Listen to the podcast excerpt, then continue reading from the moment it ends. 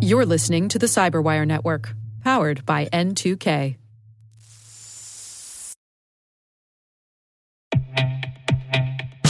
With over 8,000 threat hunters analyzing over 65 trillion signals daily, Microsoft works tirelessly with the federal government to keep our nation's data secure. This 30 year plus partnership is driving mission innovation that is secure by design. Whether optimizing your existing defenses or tackling advanced threats with AI, Microsoft gives you the intelligence and the automation you need to defend at mission scale. Let's work together to stay ahead of emerging threats and secure your mission anywhere. Learn more at aka.ms slash fedcyber.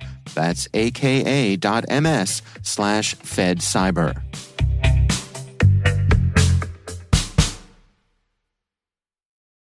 Rick Howard here. You are about to listen to the final episode of season one of the CSO Perspectives podcast.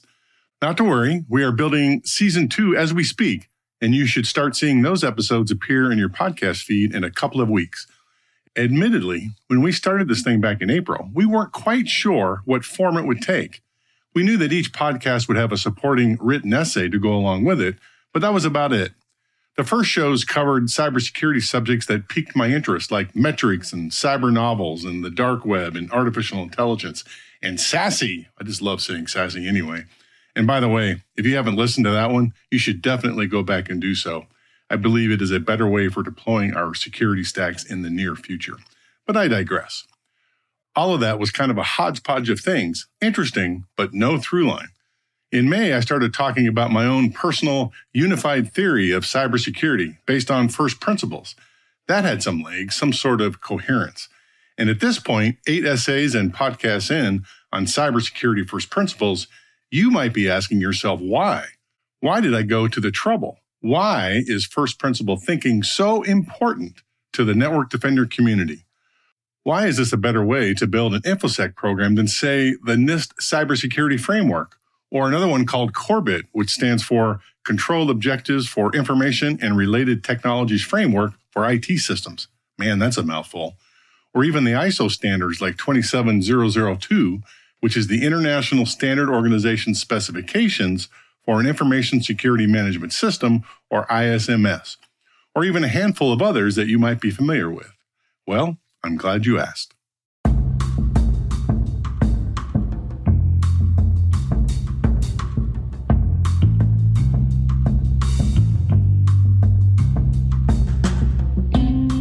My name is Rick Howard. You are listening to CSO Perspectives, my podcast about the ideas, strategies, and technologies that senior security executives wrestle with on a daily basis.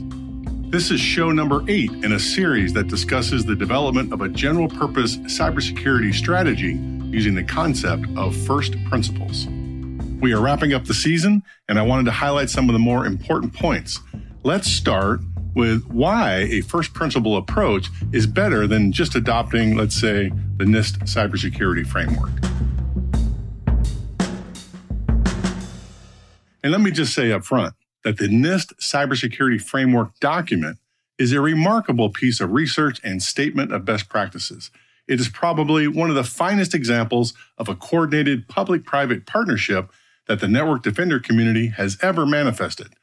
One of its keys to success is the collaboration between the U.S. government and other thought leaders and stakeholders from the commercial sector and the academic community.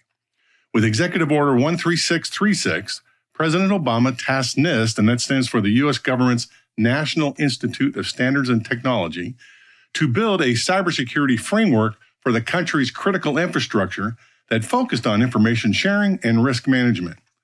NIST's approach to building that framework was to be inclusive with the network defender community. Within a very short year, the NIST team organized a traveling roadshow that went around the country to conduct five in person workshops and online webinars designed to collect pertinent information about the subject and later to comment on the draft work product. In February 2014, NIST published version 1.0 of the document and updated it to version 1.1 in April 2018. But in 2016, a survey conducted by Tenable of over 300 IT and security professionals found that over 40% of respondents had adopted the framework as a best practice. And in my wanderings around the world, I have found that most network defenders believe it represents the industry's current best practice, even if they haven't adopted it. In every measure, that is a success. And the thing that makes the NIST framework unique compared to laws like GDPR and HIPAA and PCI and other standards work like COBIT and the ISO standards is the cultivated public private partnership. In the first podcast of this first principle series, I said that the network defender community has been incrementally improving itself since its inception back in the 1990s. We saw what others were doing, tried to emulate them, and then we took the next step. And this gives me the opportunity to play my favorite Jeff Goldblum clip from Jurassic Park. I'll tell you the problem with the scientific power that you're that you're using here. Uh, it didn't require any discipline to attain it. You know, you read what others had done, and you and you took the next step. You didn't earn the knowledge for yourselves, so you don't take any responsibility for it. I love that movie, and especially Jeff Goldblum's performance as Dr. Ian Malcolm. And when he tells John Hammond that if the Pirates of the Caribbean breaks down at Disneyland, that the pirates don't eat the tourists, how great is that? But the NIST cybersecurity framework is similar to that incremental thinking. The NIST researchers polled a bunch of us and crafted a consensus document regarding the best ideas around what everybody was doing. That is fabulous. It represents the network defender community's current best guess as to what an InfoSec program should look like. My only issue with it is that it doesn't pause long enough to contrast what everybody is doing to what everybody should be doing. Don't get me wrong. If you pursue nothing but the NIST cybersecurity framework to enhance the security posture of your organization, your program will be strong and better than most others. But what I'm trying to avoid is the cybersecurity equivalent of Russell's paradox in mathematics. Back in the early 1900s, the math community could legitimately calculate two different but absolutely correct answers to a math problem using the same set of math rules. That's the Russell paradox. Clearly, this is not a great situation. In 1910, two British mathematicians, Alfred Whitehead and Bertrand Russell, published a book called Principia Mathematica that attempted to fix that situation by rebuilding the math rules from the ground up using a small set of first principles. The equivalent of the Russell paradox in cybersecurity is deploying strategies that are accepted best practices but give you inconsistent results it all comes down to what exactly are we trying to achieve with our InfoSec program? Buried in the executive summary of version 1.1 of the NIST cybersecurity framework, I found this line as a statement of purpose. Quote, through the Cybersecurity Enhancement Act of 2014, NIST must identify a prioritized, flexible, repeatable, performance based, and cost effective approach, including information security measures and controls that may be voluntarily adopted by owners and operators of critical infrastructure to help them, and here's the important part identify, assess, and manage cyber risks. Hmm, is that what we're trying to do? Help critical infrastructure operators identify, assess, and manage cyber risks? Perhaps. But is that the most important thing? It's crucial for sure. But is it the most essential thing to do? I don't think so.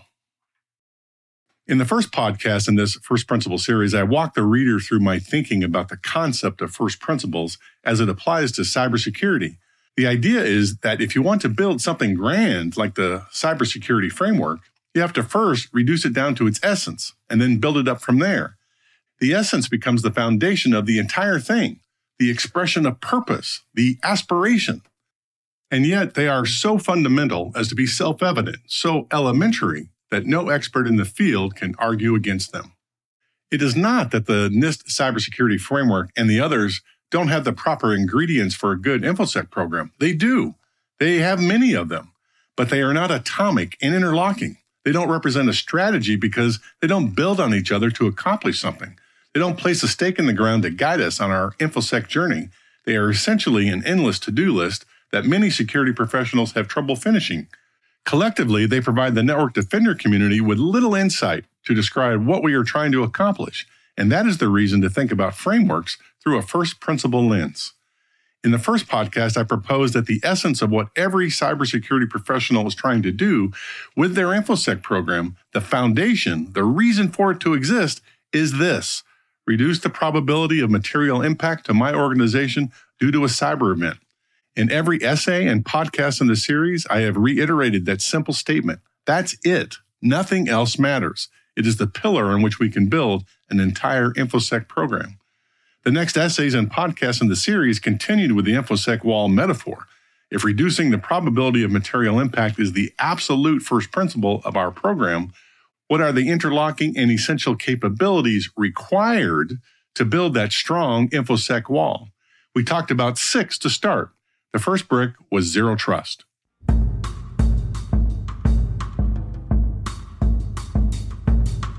Zero Trust is a network design philosophy about where we store our data and who should have access to it. In the last five years, the number of places organizations store their data outside of their traditional perimeter has exploded. We have data center space, we have mobile users, we have SaaS applications, a lot of them. We have cloud environments, both IaaS and PaaS. In many cases, we have hybrid cloud environments with multiple cloud providers like Google, Microsoft, and Amazon and we still have data behind the perimeter. I call these storage areas data islands. And remember, the zero trust brick is passive.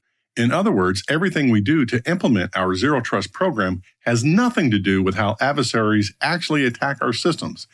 Any zero trust control we install is general purpose designed to defeat a generic adversary. But the idea of zero trust is that the active employees logging into the network in the morning should not willy nilly grant them access to all of our data islands. There should be some notion of need to know. Network architects design employee access with the assumption that the network is already compromised and limits employee access in order to reduce the probability of data destruction or data theft. In other words, if hackers compromise the credentials of an employee, they can't use those credentials to cause material damage. The next brick on the InfoSec wall is intrusion kill chains. It is the mastery to deploy prevention controls at each phase of the attack sequence for all known adversary campaigns. When you realize that there are less than 100 adversary groups running something smaller than 500 adversary campaigns on the internet on any given day, you begin to understand that it's possible to build defensive campaigns designed specifically to defeat every one of them. Contrast that to the passive zero trust approach. This strategy is active. We know that cyber adversaries have to string a series of actions across the intrusion kill chain recon, delivery, exploitation, command and control, lateral movement, and exfiltration in order to accomplish their mission. It is conceivable that you could deploy prevention and detection controls at every stage instead of simply deploying a prevention control for some technical weakness with no relation to how the adversary operates we deploy prevention and detection controls designed to specifically defeat all known adversaries. This will exponentially decrease the probability of material impact due to a cyber event because even if the adversary gets around one of your controls, they'll run into the very next one in the intrusion kill chain defensive campaign.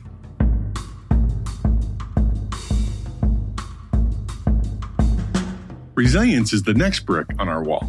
It is the dexterity to continuously deliver the intended outcome despite adverse cyber events. Having the capability to continue supporting internal and external customers in the middle of a withering cyber attack demonstrates to the world that even though the attack is damaging, it is not material to the business. In other words, even if a ransomware attack encrypts our financial information stored in some Amazon S3 bucket, we can still operate the business because we have a hot copy of that data stored somewhere else. We designed the network so that there is no material impact to this kind of threat because the business runs on a system of systems that is redundant and consistent.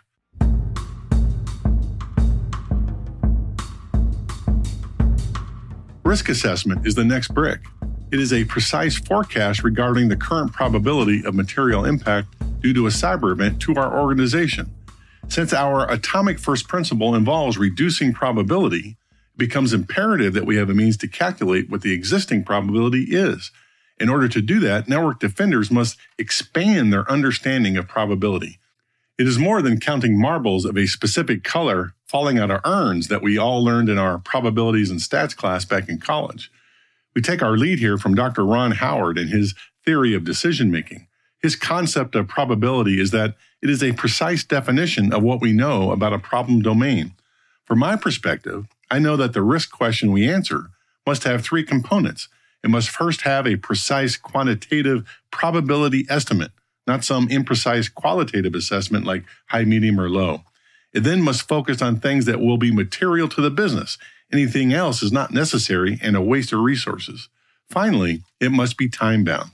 As we expand our notion of probability, we must remember what George Box, the famous British statistician, has said, quote, all models are wrong, some are useful, end quote. Choose a simple model first and then continue to enhance it and make it even more useful.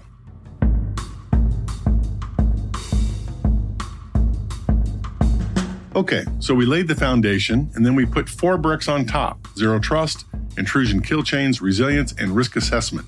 This next brick is the beginning of the second course of the wall because it supports all the other bricks underneath it. It's called Cyber Threat Intelligence Operations, and it is the methodology of turning raw information into intelligence products that leaders use for decision making. The process itself is simple. Get leadership's guidance on what information they need to help them with their decisions, break this guidance down into smaller and more manageable questions, seek information to answer those questions, develop products to answer those questions with the information at hand, deliver those products to leadership, and finally, get guidance from leadership about whether the products were useful or not. Like I said, cyber threat intelligence operations can and should be used to inform all of the other essential security bricks on the InfoSec wall, but the most likely use is to inform the intrusion kill chain brick. If we're going to build and deploy intrusion kill chain obstacles for all the known adversary attack campaigns, then we need a way to collect the latest campaign changes for all of the adversary groups. And I know they have some crazy sounding names that most times include ferocious animals in the title, like bears and dragons and longhorns and kittens. Okay, maybe not so ferocious, but you know, you get the idea. But for the sake of this discussion, let's just call the lot of them panda kittens. We need to craft prevention controls to defeat all of the panda kitten groups, and they're somewhere in the neighborhood of 100 in total on the internet on any given day. And then we need to coordinate the deployment of those controls to the security stack across all of our data islands.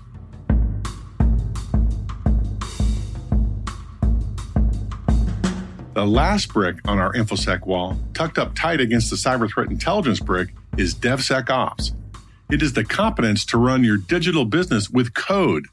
Manual processes are brittle and they break on a regular basis. They accumulate technical debt they require humans to stop what they are doing enhancing the business in order to spend time fixing a broken or degraded existing system. The key is deploying infrastructure as code. This paradigm shift from managing the network by manual processes to relying on an engine of an autonomous system of systems enables the organization to deploy layers of consistency and security across the entire enterprise. Those layers provide the mechanism, the levers, so to speak, to reduce the probability of material impact across the other pillars in the first principle InfoSec wall. For Zero Trust, it is one thing to manually install your policy in one of your key SaaS applications. It is quite another to be able to do it across all SaaS applications at the push of a button. For intrusion kill chains, it is one thing to deploy newly handcrafted firewall rules designed to defeat a single adversary group across the intrusion kill chain. It is quite another to track all 500 Panda Kitten campaigns quickly and efficiently and install prevention controls designed to defeat them for every phase of the attack sequence on your security stack across all the data islands. For risk assessment, it is one thing to spend weeks manually calculating our risk forecast. It is quite another to have a daily recalculation based on the current state of the network and new evidence about the changes to all of the Panda Kitten attack campaigns. For resiliency, it is one thing to manually swing your systems away from a compromised data set to an uncorrupted data set. It is quite another to have a DevSecOps system discover the situation and automatically pivot to the clean data set before anybody notices. It's one thing to have your intelligence team track a single attack campaign and make recommendations to the network operations team about what prevention controls to deploy. It is quite another to build a system that collects the latest intelligence about all 500 Panda Kitten campaigns, builds the correct prevention controls for the current security stack across all data islands, and then deploys them automatically.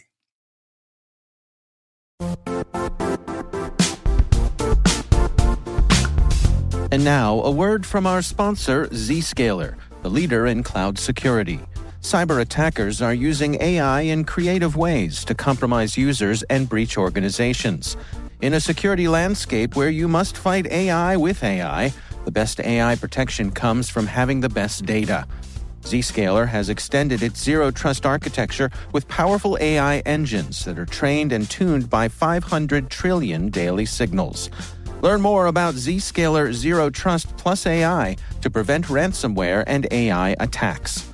Experience your world secured. Visit zscaler.com slash zero trust AI.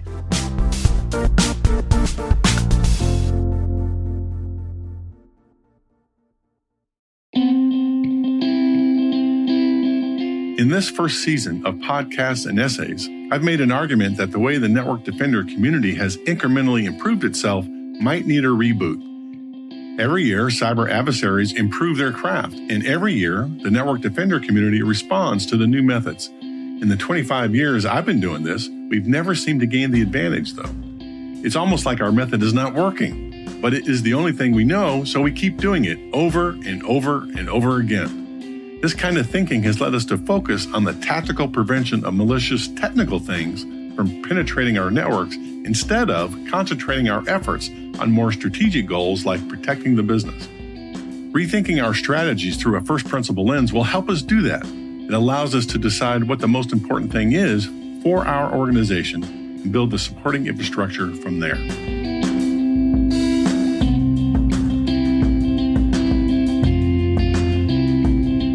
And that's a wrap, not only for this episode, but for the entire first season. We are busy working on season two right now, but we would love your feedback. Hit me up on LinkedIn if there are things you would like us to do in season two, and tell your friends. We always have room for one more listener. The CyberWire's CSO Perspectives is edited by John Petrik and executive produced by Peter Kilpe. Mix, sound design, and original music by the insanely talented Elliot Peltzman. And I am Rick Howard. Thanks for listening, and we'll see you at season two.